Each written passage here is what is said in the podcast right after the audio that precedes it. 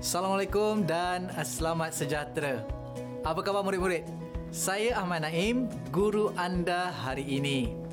Hari ini kita akan belajar mengenai peranan kerajaan dalam menangani isu inflasi dan deflasi. Justru pada akhir episod ini, kita akan dapat satu mengenal pasti lima peranan kerajaan dalam menangani inflasi. Yang kedua, mengenal pasti tiga peranan kerajaan dalam menangani deflasi. Baiklah murid-murid, dua tahun lepas saya makan roti canai yang harganya cuma 80 sen. Tahukah kamu berapa harga roti canai sekarang? Ya, RM1.20. Apakah yang sebenarnya berlaku? Apa yang akan kita bincangkan pada hari ini sangat berkaitan dengan isu harga roti canai iaitu inflasi. Apakah yang dimaksudkan dengan inflasi? Inflasi adalah satu fenomena yang berlaku apabila harga barang naik secara berterusan terhadap kebanyakan barangan dan perkhidmatan. Memahami apa itu inflasi dan penyebab kepada berlakunya masalah ekonomi ini adalah penting bagi kita dalam meningkatkan kesedaran untuk mengelakkannya daripada berlaku. Harga bagi kebanyakan barangan seperti rumah, pakaian, makanan dan lain-lain mesti berlaku secara berterusan untuk inflasi dikatakan berlaku. Sekiranya hanya beberapa barangan dan perkhidmatan sahaja yang meningkat, tidak semestinya berlaku inflasi. Tetapi, kadang-kadang tahap inflasi boleh berlaku secara mengejut di luar kawalan kerajaan akibat dari kesan pengangguran, kejatuhan nilai mata wang serta ketidakstabilan politik adalah menjadi tanggungjawab kerajaan untuk memainkan peranan bagi menentukan langkah bagi menstabilkan harga barangan dan perkhidmatan. Cuba murid-murid lihat.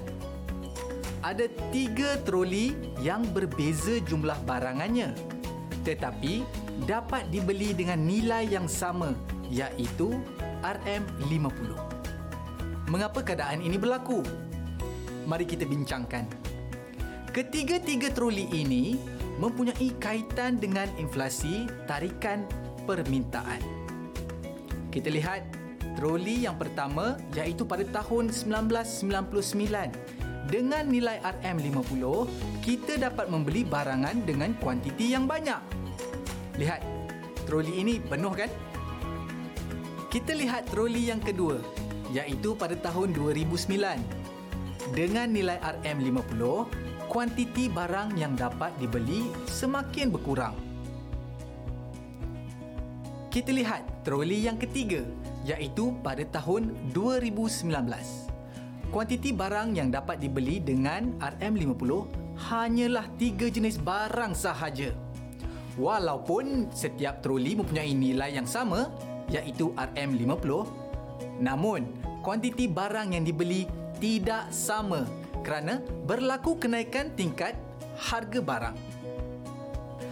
Inflasi tarikan permintaan berlaku apabila permintaan keseluruhan terhadap barangan dan perkhidmatan dalam sesebuah ekonomi meningkat dengan mendadak dan lebih pantas daripada kemampuan pengeluaran barangan dan perkhidmatan. Ia biasanya berlaku ketika sesuatu ekonomi berkembang dengan pesat di mana pendapatan bertambah dan perbelanjaan meningkat. Jadi, peningkatan penggunaan wang melalui belian meningkatkan permintaan terhadap barangan. Dalam jangka masa pendek, pembekal tidak dapat menampung permintaan. Ini akan menyebabkan harga barang meningkat dan inflasi akan berlaku. Inflasi juga berlaku disebabkan kenaikan kos pengeluaran barang dan perkhidmatan iaitu inflasi tolakan kos. Apakah yang dinamakan inflasi tolakan kos? Baik, inflasi tolakan kos berlaku apabila kos pengeluaran meningkat iaitu pengeluar yang ingin kekalkan margin untung akan memindahkan beban peningkatan kos kepada pengguna. Kos pengeluaran boleh meningkat sekiranya pengeluar menaikkan gaji pekerja, harga import melebihi harga ekspor, harga barang mentah meningkat, kemerosotan produktiviti atau cukai meningkat. Walaupun perbezaan pada inflasi seperti yang saya terangkan tadi kelihatan ringkas, namun hakikatnya penyebab kepada perubahan harga sangat rumit dan sukar untuk dikesan. Mari kita lihat gambar kos untuk menghasilkan sehelai baju RM12 pengeluar mengambil 20% margin keuntungan ke atas kos. Apakah margin keuntungan? Margin keuntungan adalah nisbah keuntungan dibandingkan dengan hasil jualan. Dalam situasi ini, pengeluar pakaian mengambil 20% margin keuntungan iaitu RM2.40. Harga jualan yang ditetapkan ialah kos pengeluaran RM12 dicampur dengan margin keuntungan RM2.40. Maka harga jualan bagi sehelai pakaian ialah RM14.40. Seterusnya kita lihat gambar di bawah. Kos untuk menghasilkan sehelai baju meningkat dari RM12 kepada RM15. Pengeluar pakaian mengambil 20% margin keuntungan iaitu RM3. Harga jualan yang ditetapkan ialah kos pengeluaran RM15 campur margin keuntungan RM3. Maka harga jualan bagi sehelai pakaian ialah RM18. Di sini kita dapat lihat harga jualan barang meningkat apabila berlaku inflasi tolakan kos. Ha. Tahukah murid-murid sebagai pengguna yang bijak kita perlu merancang keuangan secara teratur dan terperinci. Ini kerana kos sara hidup semakin sukar dijangka dan dipengaruhi oleh pelbagai faktor dalam dan luar negara. Bagaimanakah inflasi memberi kesan kepada ekonomi? Apabila harga barang dan perkhidmatan di pasaran meningkat, maka perbelanjaan penduduk akan bertambah. Dan ini adalah menyebabkan kos sara hidup penduduk tinggi dan kuasa beli terjejas. Apabila kos sara hidup yang tinggi dan kuasa beli terjejas, ini akan membebankan kehidupan akhirnya kebajikan masyarakat terjejas. Kerajaan berperanan memastikan kebajikan pengguna atau pelanggan sentiasa dilindungi dan dipelihara. Terdapat lima peranan kerajaan dalam mengatasi inflasi iaitu dengan pertama melaksanakan dasar galakan pelaburan. Yang kedua, menyediakan subsidi kepada pengeluar. Ketiga, meningkatkan kadar faedah. Keempat, mengubah dasar kerajaan dan yang kelima, memberi galakan ekspor. Peranan kerajaan yang pertama ialah dasar galakan pelaburan. Apakah yang dinamakan dasar galakan pelaburan? Mari kita bincangkan murid-murid harga barang dan perkhidmatan naik disebabkan jumlah barang dan perkhidmatan di pasaran tidak mencukupi. Maka, kerajaan melaksanakan dasar galakan pelaburan iaitu kerajaan menggalakkan perniagaan meningkatkan pengeluaran produk sesuai dengan jumlah permintaan. Aspirasi Malaysia adalah untuk menjadi ekonomi berpendapatan tinggi dan inklusif bergantung pada pelaburan yang berkualiti. Lebih banyak pelaburan yang berkualiti akan membantu negara berubah menjadi negara bernilai tambah tinggi dan berpendapatan tinggi.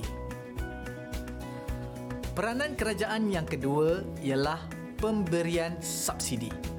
Kerajaan memberikan subsidi kepada pengeluar supaya kos pengeluaran yang dihadapi oleh pengeluar tidak meningkat. Maka, harga jualan barang dan perkhidmatan tidak naik. Beras, minyak masak, tepung dan bahan api petrol RON 95 sebenarnya antara senarai barangan yang disubsidikan oleh kerajaan. Nasi yang kita makan, minyak yang digunakan untuk memasak dan petrol untuk perjalanan kita ke tempat kerja atau ke mana saja. Itu semuanya barangan bersubsidi. Terdapat juga subsidi baja yang disasarkan untuk golongan petani dan subsidi diesel untuk nelayan. Pelaksanaan subsidi diharapkan dapat mengurangkan kos sara hidup rakyat. Menerusi pembiayaan kecil berdasarkan peruntukan kerajaan terhadap sesuatu barangan keperluan itu. Peranan kerajaan yang ketiga ialah meningkatkan kadar faedah simpanan. Kerajaan meningkatkan kadar faedah simpanan untuk menggalakkan penduduk menyimpan wang di bank. Apabila penduduk menyimpan wang, permintaan produk dapat dikurangkan. Kejatuhan permintaan menyebabkan harga barang dan perkhidmatan turut jatuh peranan kerajaan yang keempat ialah kerajaan menggalakkan penduduk menggunakan barangan tempatan. Maka, pengeluar dapat meningkatkan jumlah pengeluaran dan dapat mengelakkan berlakunya peningkatan harga barang. Kerajaan juga berperanan mengawal harga barang dan perkhidmatan di pasaran bagi mengelakkan peningkatan harga barang. Kerajaan juga melaksanakan skim kawalan harga musim perayaan untuk membolehkan pengguna mendapatkan barangan keperluan yang mencukupi dan pada harga berpatutan semasa tempoh perayaan utama. Peranan kerajaan yang terakhir dalam mengawal inflasi ialah galakan ekspor. Kerajaan menggalakkan perniagaan mengekspor produk ke luar negara. Apabila perniagaan mengekspor produk ke luar negara, maka pendapatan negara meningkat. Pendapatan negara yang meningkat boleh membendung inflasi tolakan kos. Antara contoh program yang telah dilaksanakan oleh kerajaan ialah Program Galakan Ekspor Bumi Putra GEB bertujuan untuk meningkatkan bilangan perusahaan kecil dan sederhana PKS Bumi Putra berprestasi tinggi dengan potensi untuk pasaran ekspor serta mewujudkan rangkaian dan rantaian bekalan dalam kalangan PKS Bumi Putra. Kita teruskan lagi perbincangan dengan tajuk yang kedua iaitu isu deflasi. Tahukah murid-murid apakah maksud deflasi? Deflasi adalah satu fenomena yang berlaku apabila harga barang turun secara berterusan. Mengapakah deflasi berlaku? Deflasi boleh berlaku disebabkan oleh dua faktor iaitu pertama kejatuhan permintaan barang dan perkhidmatan. Dan yang kedua, penduduk meramalkan harga barang dan perkhidmatan akan terus jatuh. Apabila harga barang dan perkhidmatan jatuh secara berterusan, pastilah memberi kesan kepada ekonomi negara. Terdapat tiga kesan deflasi ke atas ekonomi iaitu Pertama, aktiviti perniagaan akan terjejas. Kedua, penduduk akan kehilangan pekerjaan dan yang ketiga, kuasa beli penduduk akan menurun. Bagi mengatasi masalah deflasi, kerajaan memainkan tiga peranan iaitu pertama, menurunkan kadar cukai, yang kedua, memberi hikmat nasihat dan perundangan dan yang ketiga, dasar keuangan negara. Baiklah, sekarang saya akan jelaskan satu persatu peranan tersebut. Peranan kerajaan yang pertama ialah menurunkan kadar cukai. Kerajaan akan menurunkan kadar cukai pendapatan. Apabila kadar cukai pendapatan turun, maka pendapatan boleh digunakan penduduk meningkat. Apabila pendapatan boleh guna penduduk meningkat, penduduk boleh menambah perbelanjaan. Maka, permintaan terhadap barang dan perkhidmatan akan meningkat. Apabila permintaan terhadap barang dan perkhidmatan meningkat, ini boleh merangsangkan aktiviti perniagaan. Peranan kerajaan yang kedua ialah memberi hikmat nasihat dan perundangan. Kerajaan berperanan mendidik peniaga untuk menggunakan setiap sumber perniagaan secara optimum. Sumber perniagaan yang optimum dapat meningkatkan perkembangan perniagaan. Peranan kerajaan yang ketiga dalam menangani deflasi ialah dasar keuangan negara. Kerajaan berperanan menurunkan kadar faedah pinjaman untuk menggalakkan pengguna berbelanja kerajaan juga berperanan menurunkan cukai ekspor untuk meningkatkan perniagaan pada peringkat antarabangsa. Selain itu, kerajaan melaksanakan dasar fiskal untuk meningkatkan permintaan barang dan perkhidmatan.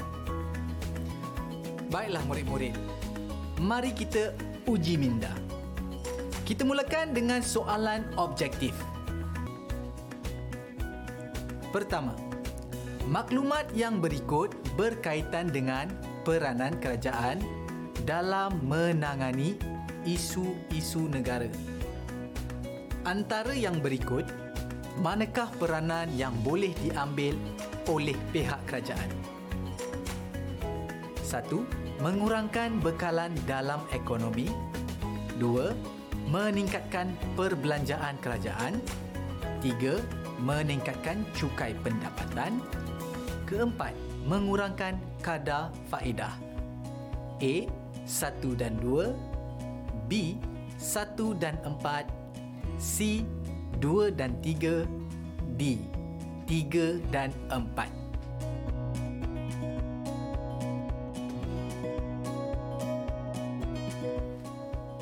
Apakah kehendak soalan yang pertama? Soalan ini memerlukan murid-murid memilih peranan kerajaan yang tepat bagi menangani isu inflasi. Apakah jawapan yang tepat bagi soalan ini? Ya betul. Jawapannya ialah A iaitu pilihan 1 dan 2. Soalan kedua Penyataan berikut menunjukkan tindakan kerajaan untuk mengawal keadaan ekonomi. tindakan kerajaan adalah bertujuan untuk mengatasi masalah A. Inflasi B. Deflasi C. Subsidi dan D. Peningkatan cukai.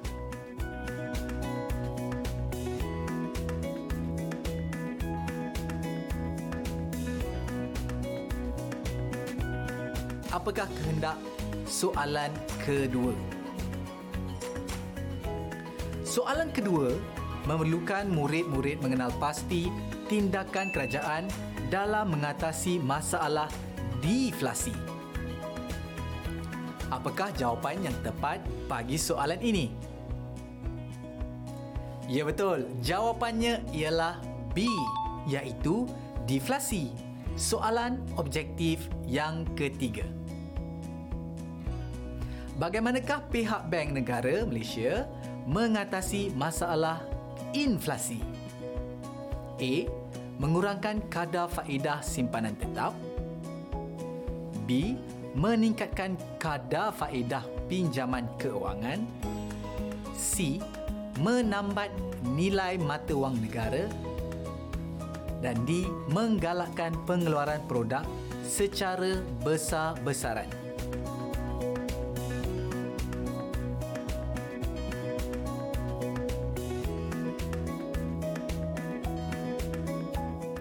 Apakah kehendak soalan ketiga? Soalan ini meminta murid-murid menyatakan peranan kerajaan dalam mengatasi masalah inflasi.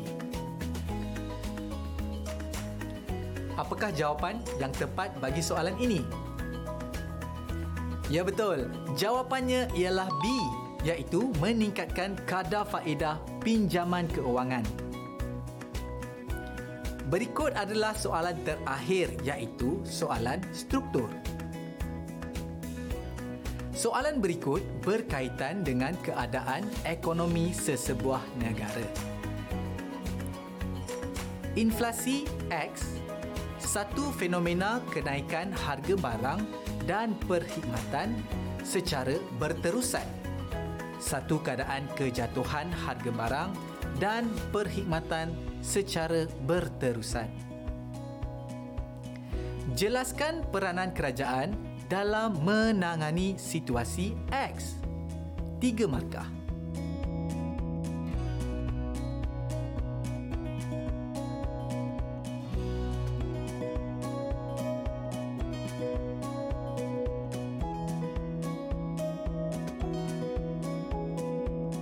Sebelum kita bincangkan soalan ketiga ini, cikgu ingin berkongsi dengan murid-murid cara menjawab soalan dengan betul.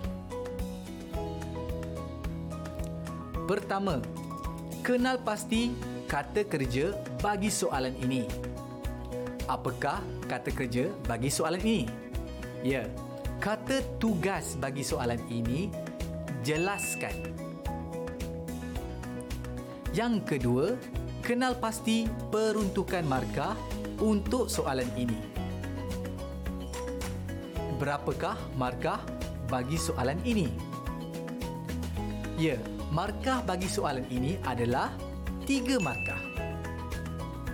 Maka, murid-murid perlu menjelaskan tiga peranan kerajaan dalam menangani isu deflasi dengan tepat untuk mendapatkan markah penuh iaitu tiga markah. Seterusnya, untuk menjawab soalan ini, murid-murid perlu mengenal pasti situasi X terlebih dahulu. Apakah situasi X? Ya betul, X adalah deflasi. Maka murid-murid perlu menjelaskan peranan kerajaan dalam menangani isu deflasi. Mari kita cuba jawab. Peranan kerajaan dalam menangani situasi X ialah dengan menurunkan kadar cukai pendapatan. Peranan pertama, menurunkan kadar faedah pinjaman.